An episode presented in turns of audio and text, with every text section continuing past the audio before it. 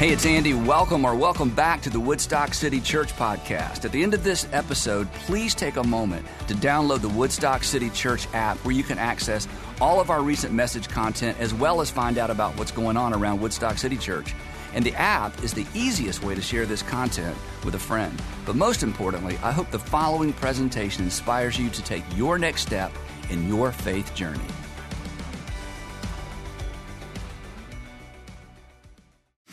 Hey, um, I don't know how you were raised in terms of religious upbringing, but um, the tradition I was brought up in, and I think a lot of you can probably identify with this, is that I was encouraged at a very young age to pray some sort of salvation prayer. In my case, to ask Jesus to come into my heart. Yours might have been a little bit different. To um, you know, to pray, to ask Jesus to be your Savior. And um, you know that's a big deal to parents. You know, especially when I when I was growing up. You know, make make make sure that you know that I have a place in heaven. My sister has a place in heaven. Um, for me, um, don't raise your hand. I prayed that prayer a lot. you know, just sort of a you know an insurance thing. You know, like at the end of every camp, or kind of had a dip in the road. It's like you know, just in case, Lord, I just pray that prayer again. You know, it's kind of and again, you have maybe something in your religious tradition um, similar. Then, as a parent, of course, I did the same thing with my children. We did the same thing with our children. We, we, you know, it was very important to us that at just the right time, when they understood enough, we don't want to wait too long, we don't want to go too early. We wanted our kids to understand what it meant to place their faith in Christ and become a Christian. In fact, um, for us, it was pretty simple. Um, it, we we kind of decided if our kids were Christians and they knew how to read, we're pretty much done here. That was just that was just kind of it. So we homeschooled for a few years. They just put them all in big old public high school. Um, our oldest Andrew said it's because we didn't love him anymore. That was his his. That's what he said. He said he had to learn all the bad words in one day from the lunch lady. That's that's what he says. So anyway, so I'm not trying to model how to parent. Anyway, back to the original topic of the salvation um, prayer. The whole, the, the, whole thing is super important. And again, for parents, you know, for my parents as it relates to me, for me as it relates to my kids, you know, that when kids wonder, and some of us, you know, we all kind of wonder, there's something in a parent or a grandparent that's like, you know what, they're kind of wondering from their faith, but I remember when they were eight or they're 10, they made that decision to, you know, put their faith in Christ. So there's something very reassuring about that. But the focus of all that was about entering in entering into something, ultimately entering into heaven one day, which is very important, right? I don't regret that decision at all. I'm so glad that my parents encouraged me to make that decision as a child. But when you follow Jesus through the Gospels, like you read Matthew, Mark, Luke, and John, these four amazing accounts of the life of Jesus, um, the emphasis is very different. It's not so much about entering into something someday, it's primarily about participating in something right now. And the problem is when we reduce, either for children or more so for ourselves, when we reduce Jesus to a sin forgiver and a ticket to heaven, we actually miss out on his primary call to our lives and on our lives to participate in something right now. And what happens is, and we don't do this on purpose, and nobody does this to us on purpose. We, in those moments, we become believers rather than participators. We're to believe in rather than to participate in something. Now, in the first century, uh, these were synonymous. The believers participated, as we're going to see today. Because first century believers apparently understood something that we easily, and I think in some cases, we intentionally overlook. That with the birth of Jesus, a king was born. A king who would actually establish in this life, on this planet, an upside down, others first kingdom in the here and now a kingdom of conscience, a kingdom of the heart, a kingdom that was to move a group of people in societies, every language, every nation, every generation of the world, so that there would be a new kind of kingdom ethic instituted and modeled by a king. And here's the interesting thing this is undeniable, this is just history. The people early on in the first century, in particular, who participated then not who believed them, those who participated then, is the reason we even know to celebrate Christmas now. Today, we're in part two of our Christmas series, The Day After Christmas. And as we said last week, on the day after Christmas, um, everybody was anxious to get back to normal because on the day after that first Christmas, things were very chaotic. In an effort to update the tax base and to make sure Rome knew who was alive, where they lived, and if they were paying enough taxes, Caesar Augustus issued a decree that a census should be taken. This is amazing, so ambitious, of the entire Roman world. So everybody had to go to their place of birth, which for many people wasn't hard because they lived in their place of birth. But many people had to travel to their place of birth to register so the empire would know how many citizens do we have, where are they, and are we getting enough taxes? And if not, how can we increase the tax base or how can we increase the income to the empire? And of course, all this traveling around is, as you know, is what set the stage for the very first Christmas. But in those days, and this is so hard for us to imagine, in those days, there, there was no Christmas. Again, it was just chaos. And in the chaos, a child was born.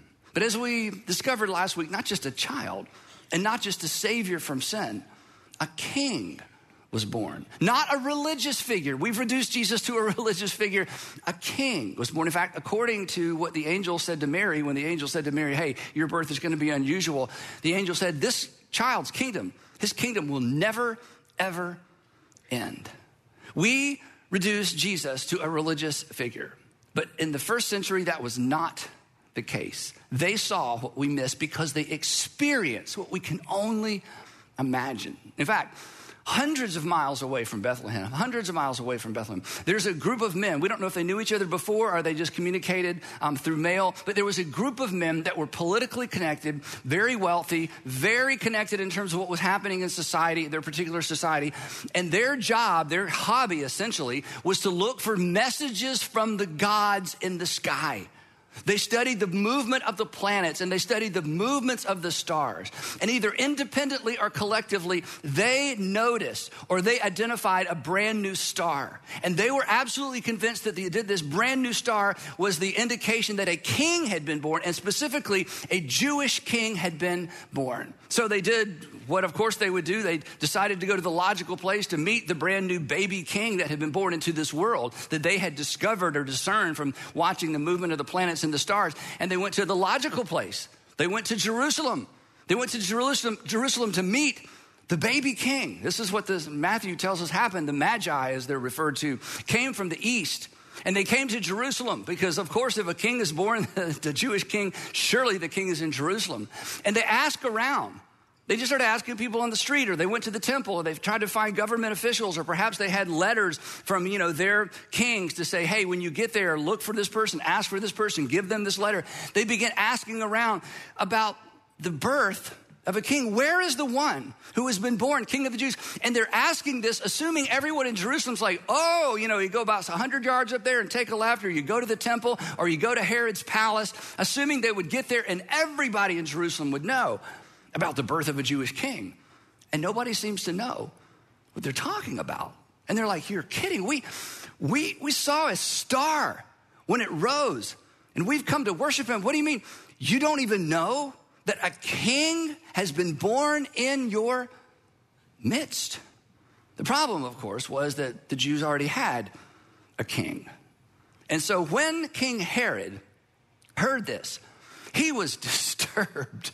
He was not happy about this. And all Jerusalem with him, because the birth of a king, especially a, the birth of a king, and it's written in the sky, and people from different parts of the world have recognized that something new has happened in the, the, the, city of Jerusalem or in the vicinity of Jerusalem or in Palestine. This was, this was very disconcerting to Herod. Herod had already mapped out how his children would eventually take over his rule. He'd already worked out a deal with Rome so that when he died, his sons would be given areas that he was currently ruling. This was all worked out. If there was a new king and if the birth of this king had been foretold by the stars in the sky, this was not good news for him. And perhaps it wasn't good news for the region because the birth of a king meant civil unrest. The birth of a king could mean civil war. It was certainly a threat to Herod's legacy. And when he had called together, because he's so disturbed, Herod calls together all the chief priests and the teachers of the law. So he brings them in from the temple to his palace. He asked them, where isn't there something written in one of the prophets? I mean, you guys are the experts. You should know. Where is the Messiah to be born? And as we talked about last week, Herod interjects a brand new word that Magi have said a king is born. But Herod has a sneaking suspicion this isn't just a king. Again, if it has been foretold by the stars in the sky, this is a big deal. So he asked the religious leaders, hey, aren't, isn't there something in the prophets about a final king? God's anointed one. That's what the word Messiah means. Herod has a feeling. This isn't just a king. This is the king. This is God's final king. Not anointed or appointed by a prophet or a priest. God's anointed king, anointed and appointed by God himself. So he says to them, isn't there something in our ancient scriptures about where the Messiah, when the Messiah comes, is to be born? That's the Hebrew term Messiah. The Greek term is Christ. And Herod knew what we easily missed that the term Christ is not a name, it's not a label, it's not even a differentiator, it's a title. It means king, God's anointed final king. And Herod knew if God had finally made his move, his kingdom, his rule, his legacy, his dynasty would be threatened. And so he says, where, where is it that this king, this Messiah, is to be born. And they're like, oh, we're glad you asked because we're the experts. Six miles from here, just six miles from here in the village of Bethlehem. Everybody in Jerusalem knew where Bethlehem was.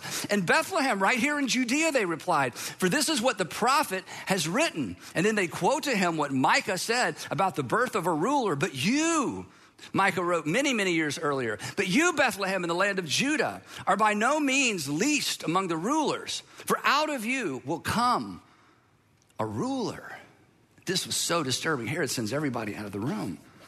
What do I do about this? This has been prophesied. If word gets out, if word gets out that there is a baby king and that we're, and that the stars and the sky have proclaimed his birth, and if these religious leaders run around the city saying, hey, the prophecy in Micah has been fulfilled in our time, I'm doomed. So then Herod called a different meeting. He called the Magi in secretly. No one else is in the room. And he finds out from them. He says, Tell me, tell me the exact time that this new star appeared in the sky. He's trying to ascertain the approximate age of the child king so that he would plan accordingly. Herod was a planner, he was an architect, he was a military strategist. He'd been in power about 40 years. He had navigated some of the most tumultuous times with Rome and had won the favor of Rome, even though he made many mistakes along the way. He was not going to sit around and just watch events unfold. So tell me, tell me exactly when you saw this star. Because I want to figure out exactly about the, the approximate age of this king. Now, here's where our lives intersect with King Herod. You see, Herod had no problem at all acknowledging that he was that he sinned, that he broke God's law. In fact, Herod's family kind of adopted Judaism. They weren't exactly Jewish, and they had a very a, a very unusual relationship with Judaism. But he was a second or third generation a, from a family that had embraced Judaism, and now he's the king, basically, of the Jews ruling that area. And so he, he had no problem going to the temple and making sacrifices for his sin. He had no problem in the world recognizing that Yahweh was God. He had no problem with all the ritual, all the animal sacrifice. In fact, not only did he not have a problem with it, Herod actually rebuilt the Jewish temple. It was kind of a mini temple. It was in dis- disrepair. Herod comes along and spends a lot of his own wealth and raises taxes to create this temple that would become one of the wonders of the world. And he did this for the Jewish people. He had no problem with the ritual. In fact, the temple sometimes is referred to as Herod's temple because it's the second temple. So again, he's all about the religion. He's all about the ritual. He's all about, yeah, the, I, have sinned and I, there's a, we have a deal. We have a building at the temple. This is where, you know, the heaven, heaven kind of met earth. It was the epicenter of God's presence. He had no problem with that. In fact, he invested in that. So forgiveness of sin, that's one thing. The rituals and the ceremonies and the animal sacrifice, that's one thing. But submit himself? Bow his knee to another king, another ruler? Never. And that's where we are. You know, as long as religion is religion and my job is my job and religion is religion and heaven out there somewhere and hopefully it'll work out on the other side, but in the meantime, this is what I got to do. This is how I live my life. This is how I make my decisions. There we are, attempting to keep heaven and earth conveniently separated on the first day after Christmas, that was no longer an option. because heaven had come to earth in the form of the baby king, the child king, who would establish a kingdom in this world, in the hearts of men and women, and would invite everyone of every generation and every nation to participate in it. So Herod sent them to Bethlehem. He sent them to Bethlehem to discover the exact location of the child king. He said, Gentlemen, I want you to go and search carefully for the child. And as soon as you find him, as soon, not a day later, not a week later, as soon as you find him, I want you to report to me, send a messenger to me, so that I too may go and worship the child king. And after they heard the king, they went on their way, six miles away to Bethlehem. Perhaps with a guide, perhaps with a map, but everyone in the vicinity knew where Bethlehem was. And Matthew tells us that in some mysterious way, and the star, and the star they had seen when it rose many, many months perhaps before that time, went ahead of them until it stopped over the place where the child was. And then, on coming not to a manger, not to a stable, not to a cave, on coming to the house, because apparently Mary and Joseph stayed in Bethlehem for many weeks, many months, perhaps over a year, maybe a year and a half, we don't know. But they've moved into a home by this time. So it's no longer baby Jesus, it's child Jesus. It's maybe six month old, one year old. Jesus. When coming to the house, they saw, and again, a different term here, they saw the child with his mother Mary, and they bowed down and they worshiped him. They, they bowed to a child like they would to a king. They worshiped a child like they would worship a God because God had become flesh to dwell among them and to dwell among us, to demonstrate what God is like. And when he was a man, Jesus of Nazareth, it was uncanny. John would tell us, it was like, I don't even know how to describe it. John would say, it was like, it was like grace and truth, and it wasn't like a mix. It wasn't like a, a you know, a balance. It was like he was all grace and all truth all the time.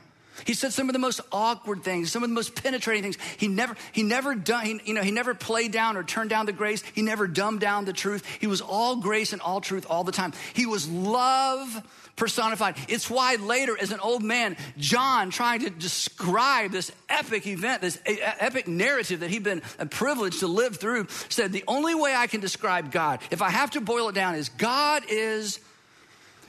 God is love. And John, why would you say God is love? John would say, Because I gazed into the eyes of love when I gazed into the eyes of my rabbi. And I don't know how to describe it any more than that. It's as if God inhabited a body and it was so unique. Heaven had come to earth. He sent us a king who would reverse the order of things, a kingdom that was established around others first, a, a kingdom where the men and the women, the people that had the most power and resources, would leverage their power and resources for people with less power and fewer resources. Everything about it was backwards, everything about it was upside down, but then so was our rabbi, so was our king.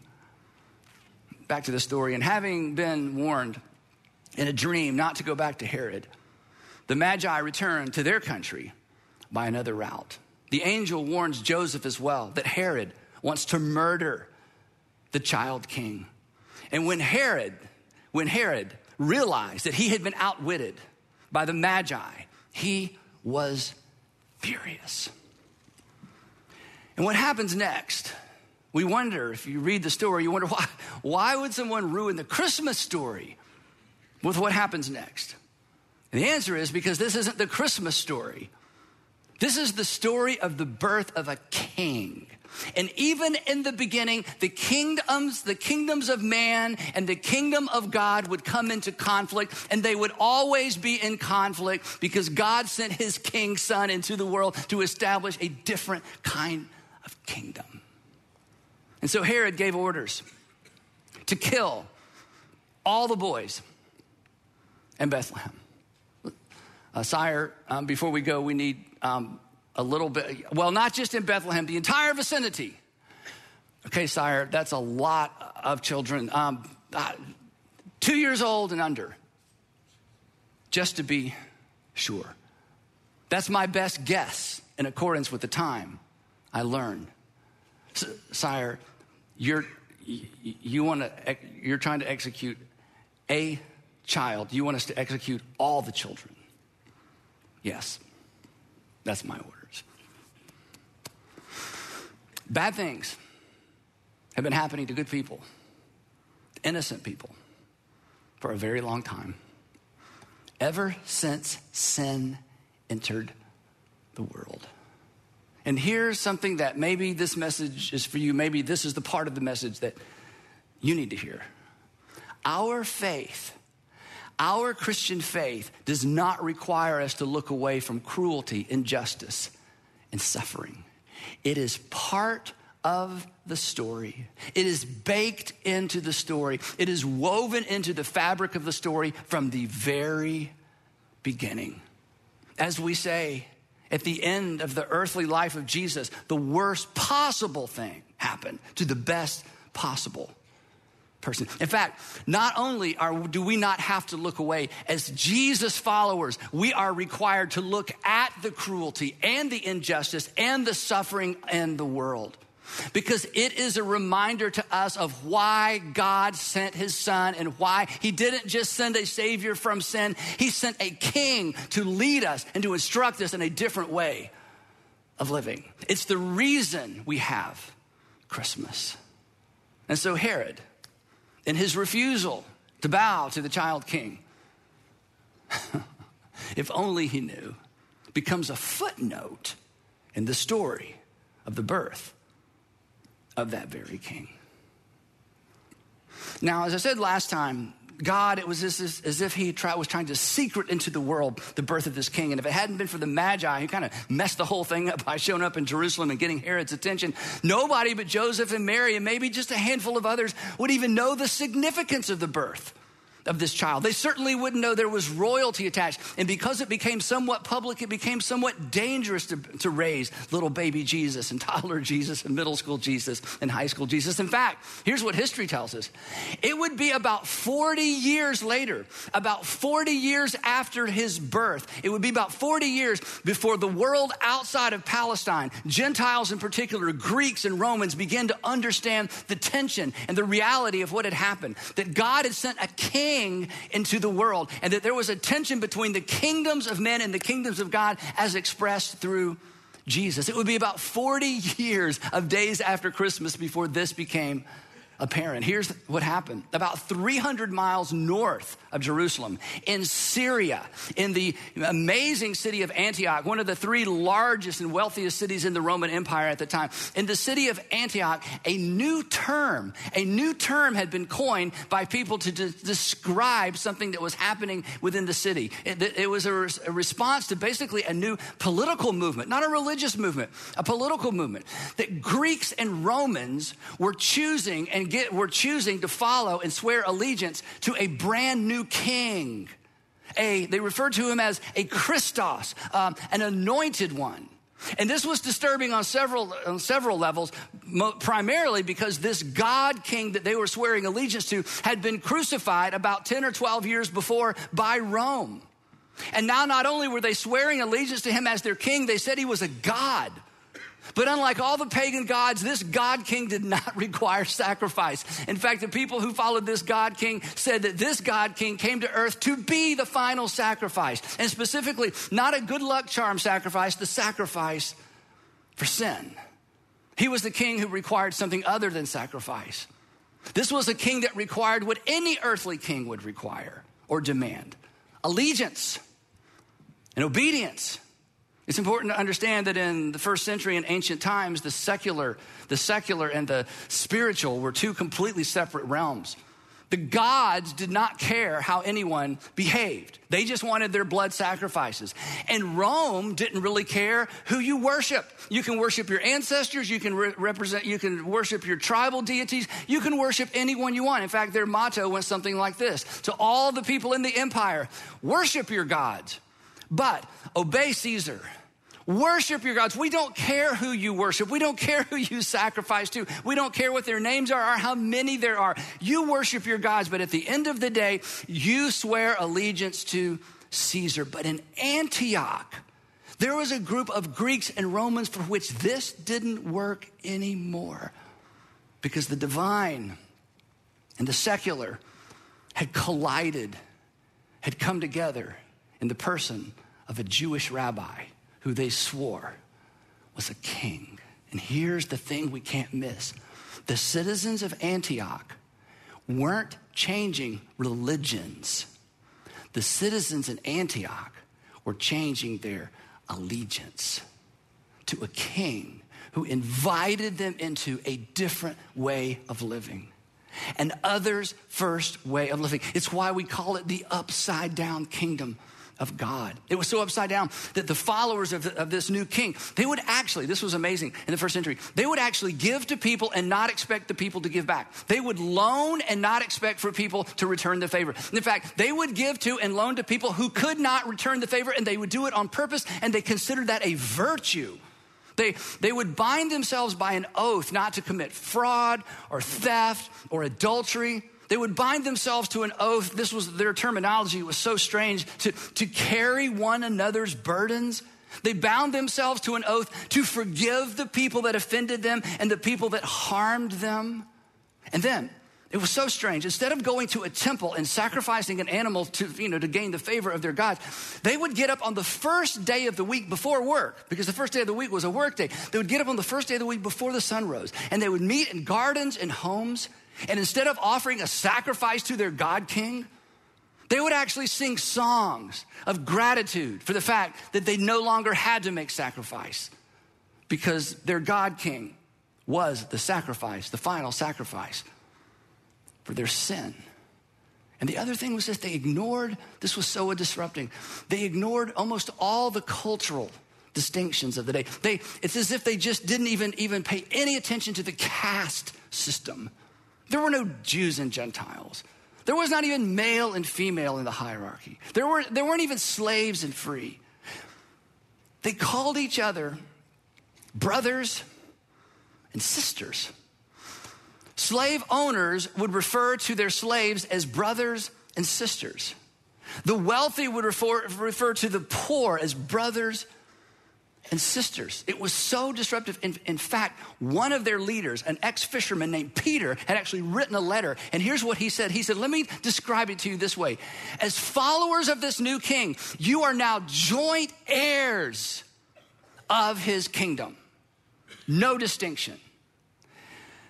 But most surprising of all, is that this, this new movement with this, this resurrected king, they were insistent their king instructed them to submit to the current governing authorities. Because their king had submitted to the current governing, governing authorities himself. That when he was arrested, instead of fighting, he surrendered. When he was arrested, instead of rallying his followers, they had betrayed and disbanded him. And he gave himself to his enemies and God, his father, raised him from the this this was not a religion. This was a revolution. But the problem was, what do you call these people? I mean, they call themselves believers and they call themselves disciples, whatever that meant. That just meant teacher or learner, or, you know, a learner. But what, what to call these people? And so Luke, who wrote the Gospel of Luke and also wrote the book of Acts, says it was in this city, this flourishing large city of Antioch, that the name was finally given. The disciples, he says, the disciples are the followers of Jesus, were called, or actually accused of, being Christian first in Antioch. And this term in that culture and in that context meant a partisan of the Christ or someone of the political party of the Christ. In the first century, Christian was not a religious term, it was a political term. They, they weren't branded Christians to differentiate them from Zeusians or Jupiterians or Marsians. In fact, those terms didn't even exist. This was clearly, this was, was a Latin, this was a derivative of Latin political terminology. It was analogous to other words used to describe who someone followed. You could be a Cicerani, a follower of Caesar, a Herodione, someone who followed Herod, or a Christiani, someone who followed King Jesus. In fact, to be a Christian in the Roman Empire would eventually become a crime, not because of what you believed, but because it was anti Roman. In fact, they were persecuted not because of what they believed, they were persecuted because of whom they chose to obey and to follow. Herod understood this and chose to resist. The Magi saw this coming and they chose to worship. And these amazing people, Greeks and Roman citizens in Antioch, heard the message of the good news and they understood it and they embraced it and they didn't just believe, they followed and they participated. He was more than a forgiver of sins. For them, Jesus wasn't a religious icon, he was a king. He was their king. He was the intersection of heaven and earth. He was God personified. So, the question they would ask you and they would ask me, the question we should ask ourselves in this season, the question that we should ask every morning when we get up and begin our day is if Jesus is the king, if Jesus is God's final king, is he, is he your king? Is he my king? Don't miss this. Forgiven people didn't change the world, the forgivers changed the world. The followers changed the world. The people who chose to participate in this life in the kingdom of God are the ones that shaped Western civilization and elevated the value of women and elevated the value of the poor and elevated the value of children because they begin to understand we are brothers and sisters and at the foot of the cross everything is equal and everything is leveled. and whatever God has placed in my hand is a stewardship for the benefit of the people around me and the world began to change. These were men and women who had a holy, H O L Y, a holy discontent with the way the world was and decided to follow Jesus, embrace the virtues and the values and the ethics of Jesus, and to change it. And wherever these little communities of Christianis, these Jesus followers, these Christians, wherever it took hold, the world became a better place. And the world became a safer place because they embraced the kingdom of God as illustrated by Jesus. You, you want to make America or your community or your city great? Or to ask it the way Jesus asked his disciples one day on the way to Jerusalem, do you want to be great? He said, You guys want to be great? Do you want to be great? Do you want to be the light of your world? Do you want to have, when you leave this world, to have made a difference in this world, to participate in something that is not of this world, but is for this world? When Jesus showed up to unleash and unlock and launch and roll out his kingdom ethic? And the challenge for me and the challenge for you is are we willing to do what the people in Antioch did? Are we willing to change parties? Are we willing to shift our ultimate allegiance and submit to the king who came to reverse the order of things. To submit to the king who said, Here's what I want you to do I want you to love one another the way that I have loved you. John, again, who how he's a very old man. He's trying to sum all of this up because he lived it. He, he saw it. In fact, John, imagine this moment. He's standing at Jesus' crucifixion with his arm around Mary, the mother of Jesus, the mother of God. And tradition, church tradition says that John took care of Mary for the rest of her life. And then as an old man, it's, he's trying to sum all of this up, knowing he may not have long. And here's what he writes. He says, I know, I know this isn't going to make as much sense to you as it does to me, but in him, in Jesus, was life. And, and, and that life was the light of the entire human race, even though it was just one body and one person, those eyes, that posture, those words, that conviction, that confidence, that humility, it's, it's hard to describe. But in that one body was the light of the whole world. And that light shines in the darkness. And when he wrote this, it was so dark. By this time, by this time, it's possible that both Peter and the Apostle Paul had been executed in Nero's Rome. We don't know for sure. By the time he wrote this, Jerusalem was perhaps surrounded by the 10th Legion. And soon the temple would be burnt to the ground, to its foundation. We don't know. But it was a dark time. And yet, his time with Jesus, his memories, his experiences. In him was life, and that life was the light of the entire human race. The light shines in the darkness, even in all this darkness, and the darkness has not overcome it.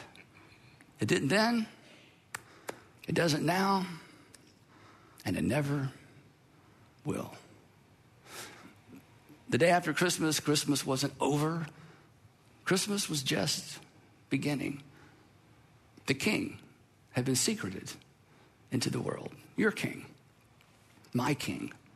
But practically speaking, is he my king? Is he your king? He's a king who has invited you. He won't force you. He has invited you to participate in something right now.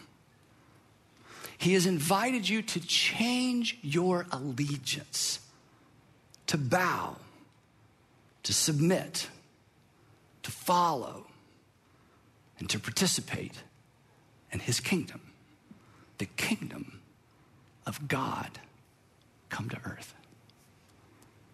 So, this Christmas, as we celebrate the birth of the king, the question for all of us is he your king?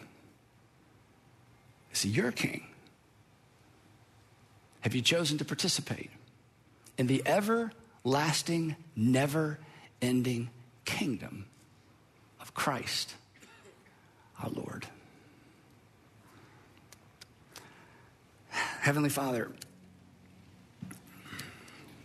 why do we resist? Why do we power up? Why do we close our hands? close our hearts? Why do we judge? Why don't we listen? Why can't we just love? Father, would you give us eyes to see maybe this Christmas something we've never seen before? It's both threatening and encouraging. It's threatening, it's inviting. It means not my will, but thy will be done, and that scares us to death. But Father, maybe in this Christmas season, we drop our defenses and say, I, I want to participate in the kingdom of God as illustrated through Jesus, my King.